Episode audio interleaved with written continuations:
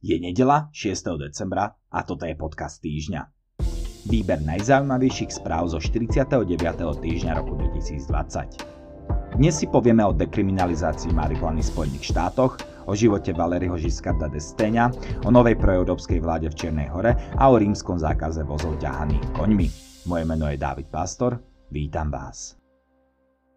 Môžeme hovoriť o prelomovom rozhodnutí Spojených štátoch amerických. Tamojšia dolná komora parlamentu v piatok totiž dekriminalizovala marihuanu na federálnej úrovni. Píše o tom portál Vice News.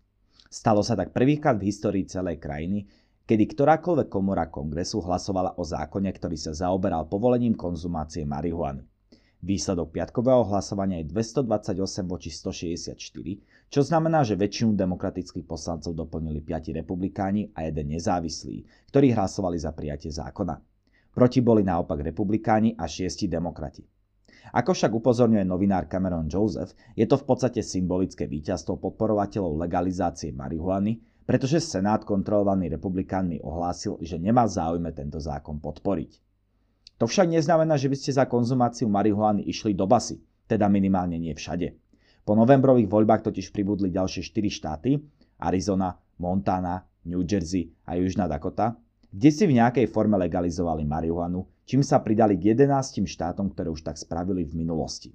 Celkovo 38 štátov povoluje medikamentóznu marihuanu, čo je napríklad na federálnej úrovni taktiež nelegálne. Ešte len pred desiatimi rokmi bola marihuana nelegálna vo všetkých štátoch Ameriky.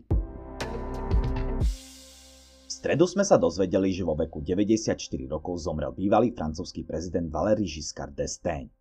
Zomrel na komplikácie spôsobené novým koronavírusom po viacerých hospitalizáciách. COVID pozitívny bol minimálne od septembra, píše spravodajský server Reuters. Valéry Giscard d'Estaing slúžil ako francúzsky prezident jedno obdobie v rokoch 1974 až 1981 a bol považovaný za otca moderného Francúzska. Vo voľbách sa mu podarilo poraziť Georgea Pompidua, ktorý bol pevným zástancom golizmu, teda konzervatívneho prístupu typického pre predchodcu Pompidua, Charlesa de Gaulle. Giscard d'Estaing bol ich presný opak. Legalizoval potraty či rozvod, znížil volebný vek na 18 rokov a spolu s nemeckým kancelárom Helmutom Schmidtom založili Európsky menový systém, čo neskôr vyústilo v euro. Celkový výrazný proeurópsky prístup Giscarda d'Estainga bol pre vtedajšie Francúzsko nečakaným zjavom, pretože zástancovia golizmu, ktorí dovtedy riadili krajinu, boli odporcovia hlbšej európskej integrácie. Giscarda d'Estainga mnohí označujú ako zodpovedného za liberalizáciu ekonomiky Francúzska, pričom za jeho vlády krajina začala s výstavbou aj vysokorýchlostnej vlakovej siete TGV. Po prehre v roku 1981, kedy musel prezidentské kreslo odozdať socialistovi Françoisovi Mitterandovi, bol až donedávna aktívny v spoločenskom a medzinárodnom dianí. V roku 2016 bol hlasným kritikom Brexitu a vyzýval Britov, aby v Únii ostali. Čierna hora je o krok bližšie k vstupu do Európskej únie. Nový premiér Zdravko Krivokapič v piatok dostal dôveru tamojšieho parlamentu, hoci jeho koalícia má tu najtesnejšiu väčšinu, 41 z 81 kresiel. Napriek tomu, že je naklonený bližšej spolupráci so Srbskom, prihlásil sa aj k urýchleniu európskej integrácie, píše tlačová agentúra Associated Press. Zdravko Krivokapič je bývalý univerzitný profesor a úplný politický nováčik. Trvalo mu viac ako 3 mesiace, kým dokázal sformovať svoju vládnu koalíciu, ktorá je zložená z úradníkov a nezávislých, ktorých nominovali 4 zo skupenia. Krivokapičová koalícia pre budúcnosť Čiernej hory, predvolebná koalícia Mierie náš národ Alexa Bečiča a zelená koalícia Spojená reformná akcia Dritana Bazoviča. Koalíciu podporuje aj krajne pravicový demokratický front. Krivokapič sa zaviazal, že vláda potrvá iba rok a ako hlavné ciele deklaroval odstránenie vysoko postavenej politickej korupcie a organizovaného zločinu krytého vládou a príprava, ako on hovorí, prvých slobodných volieb Čiernej hory. Rovnako sa zaviazal dodržiavať všetky záväzky vyplývajúce z členstva v NATO. Odporcovia tejto koalície upozorňujú na Krivokapičové blízke prepojenie na Rusko a Srbsko, podobne ako aj na církev, ktorá má v Čiernej hore veľký spoločenský vplyv no v posledných 30 rokoch, kedy boli pri moci prozápadné vlády, strácala na sile.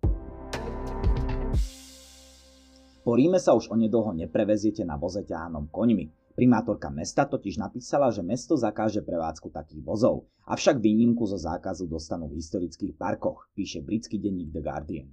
Celé to však má ešte jeden háčik. Virginia Radži totiž neprezradila, kedy tak mestské zastupiteľstvo urobí a preto aktivisti za práva zvierat nie sú s takýmto oznámením veľmi spokojní. V posledných rokoch totiž hlavné mesto Talianska zažívalo smutné situácie, kedy vyčerpané kone padali na cestu priamo pred zrakmi domácich a turistov a často tam aj zomierali. Prevádzkari takých vozov totiž nutili kone prechádzať sa po rozhorúčenom asfalte uprostred letných dní, často bez pravidelnej prestávky na ich oddych. Preto nedávno zaviedli nový zákon, ktorý zakazoval prevádzku takýchto vozov vo viac než 40 stupňoch Celzia. Podľa aktivistov jediné pozitívum tejto správy je, že kone sa už nebudú musieť pohybovať v bežnej cestnej premávke. Nebolo totiž výnimkou ani úmrtie koňov po zrážke s autami či spadnutia do kanalizácií. O zrušenie tejto turistickej zábavky sa rímske zastupiteľstvo snažilo už minimálne od roku 2016, kedy práve aktuálna primátorka Radži s touto témou vyhrala voľby. Aktuálne má v Ríme licenciu na prevádzku konských záprahov 23 ľudí a účtujú si 350 eur za dvojhodinovú cestu. A čo sledovať v budúcom týždni? Štvrtok a piatok sa bude konať posledný tohtoročný summit Európskej rady.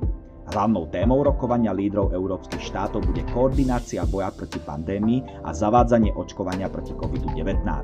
Venovať sa budú aj novému cieľu zníženia emisí Európskej únie do roku 2030, boju proti terorizmu a násilnému extrémizmu, situácii vo východnom Stredomorí a vzťahu s Tureckom a USA.